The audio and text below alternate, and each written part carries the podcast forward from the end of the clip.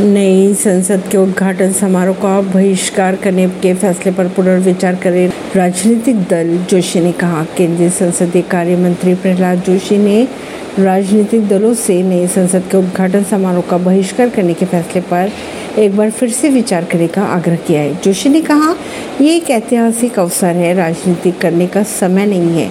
गौरतलब बात यह भी है कि Congress, AAP party, R D J, R J D, T M C व एनसीपी सहित 19 दलों ने कार्यक्रम के बहिष्कार का ऐलान कर दिया है। एमपी के सीएम ने किसानों के उपज का भुगतान एक हफ़्ते के अंदर सुनिश्चित करने के दिए हैं निर्देश। शिवराज सिंह ने कहा, इसमें किसी भी स्थिति की में विलंबन स्वीकार नहीं किया जाएगा। वहीं मुख्यमंत्री ने सभी लंबित मामलों को 31 मई तक निपटाने के निर्देश भी दिए।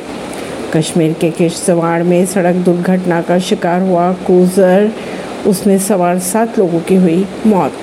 सरकार ने कहा है कि सेवाएँ देने के बदले ग्राहकों से व्यक्तिगत विवरण न मांगा जाए। खुदरा विक्रेताओं उपभोक्ता मामले के सचिव के अनुसार केंद्र सरकार ने खुदरा विक्रेताओं को सेवा देने के बदले व्यक्तिगत संपर्क विवरण लेने पर ज़ोर न देने का निर्देश भी दिया।